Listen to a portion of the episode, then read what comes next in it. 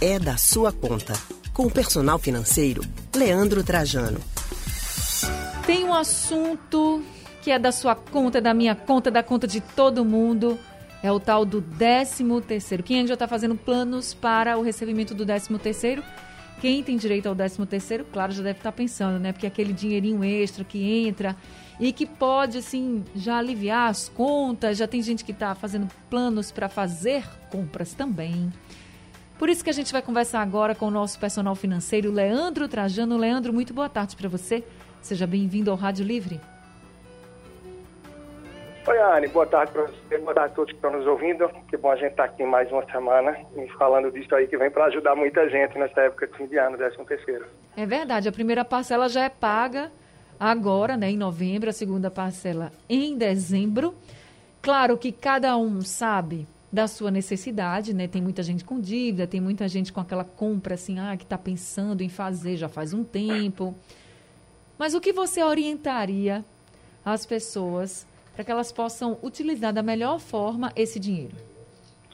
Ali, uma coisa que eu venho batendo muito recentemente para cá e vou até começar a trabalhar muito isso é a gente passar a ter cada vez mais clareza, não só é, necessidades que a gente tem dos desejos, mas também das prioridades porque termina que nem toda prioridade, é meio filosófico, né? mas nem toda prioridade é uma necessidade. Então, nesse momento de fim de ano, o que é que você tem que demanda um maior recurso financeiro?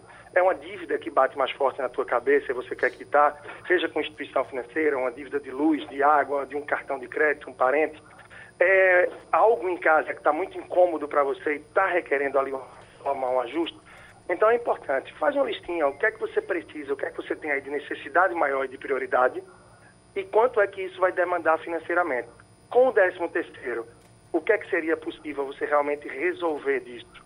Bate com as prioridades? Conversa em casa e é realmente partir para a ação. Agora, Leandro, a gente também percebe quando as pessoas têm um dinheirinho extra, né? Como você colocou aí, tem a questão das prioridades e tal. Você acha que vale a pena, por exemplo, deixar de pagar uma dívida para também é, se presentear com algo? E eu falo se presentear no sentido assim, que a gente está vivendo momentos bem delicados. E aí as pessoas estão sempre naquela muito apertadas e, e, pagando tudo ali na continha e tal. Poderia pagar e sobrar um dinheirinho e ficar mais tranquilo. Mas também poderia comprar é, um objeto que sempre desejou e só dá mesmo com aquele dinheirinho do décimo. Você acha que vale a pena? Emocionalmente vale muito a pena. Eu acho que traz a realização, traz a satisfação, traz uma série de sentimentos que vão nos fazer muito bem. Mas talvez quando botar a cabeça no travesseiro, uma semana, alguns dias depois, quando chegar aquela cobrança da dívida e você vê que teve a oportunidade de renegociar, de amenizar e amortizar, reduzir o valor daquilo ali e você não fez, talvez não seja a coisa mais indicada, não seja o ideal. Afinal, devo, não nego, pago quando puder. Você pôde, teve o recurso e não pagou. Então, talvez não seja a melhor escolha, uma vez que, se a gente se enrolou de alguma forma e teve demandas financeiras, agora que a gente vai ter essa folga, é importante que a gente possa estar tranquilo com isso, para aí sim, estando com as contas em dia, poder partir para realizar algumas coisas que a gente realmente deseja muito, que a gente quer. Mas eu acho que é importante estar com as contas em dia, até para evitar que isso que a gente tem aberto de valores se torne uma bola de neve, esteja num cheque especial, um cartão de crédito, problema endividamento com algum parente, não importa. Então, de fato, a prioridade, o ideal é que seja quitar as dívidas. Ou reduzir ao máximo, renegociar o valor que se deve para poder realmente correr para zerar isso daí. E quem não quer gastar o dinheiro? Não, eu vou aproveitar, já que esse dinheiro, nunca dá para poupar nada, né? Nunca, a gente sempre está muito apertado, né? Então, você sempre fala, ah, a gente tem que poupar, a gente tem que fazer assim, como se fosse um pagamento nosso. Mas às vezes, com tudo tão caro, não dá, não sobra. Então, para quem não quer comprar nada, está pensando assim, sabe de uma coisa, eu vou pegar esse dinheiro e vou guardar, porque pode ser que eu precise mais na frente, já que está tudo tão louco nesse nosso país, né? E o dinheiro parece ter cada vez menos valor. Então, para quem não quer gastar o dinheiro, o que é que você orienta? Primeiro, parabéns, porque diante de tantas demandas, de tantos gatilhos que a gente tem, sobretudo nesse mês aí de Black Friday, Natal, tantas demandas e depois de tanto tempo que a gente teve reprimido por tudo isso que a gente vive de pandemia, é fantástico a pessoa conseguir perceber que não tenho dívidas, mas também não quero gastar.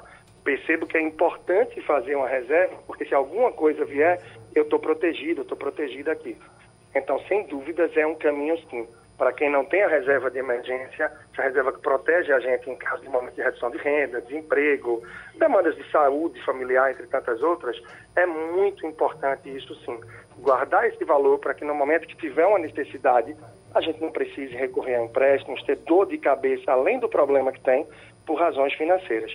E aí sim é investir em algum produto que você tenha muita liquidez, ou seja, dinheiro rápido na mão quando precisar e que renda algo mais que a poupança. Tem algumas alternativas nesse sentido que são bem possíveis sim. Mas quem realmente não quer gastar está tranquilo em relação a isso, acho que é uma ótima hora para engordar a reserva ou começar essa reserva de emergência. Fantástico. Tá certo. Leandro, obrigada viu, pelas suas orientações. Uma boa tarde para você e até semana que vem.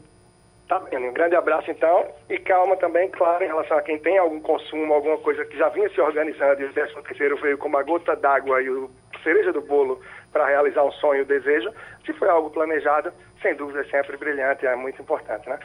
Querendo acompanhar algo mais, chegar junto lá no Instagram, Personal Financeiro, e um grande abraço a todos, até a próxima semana. Até a próxima semana. Nós acabamos de conversar com o personal financeiro Leandro Trajano.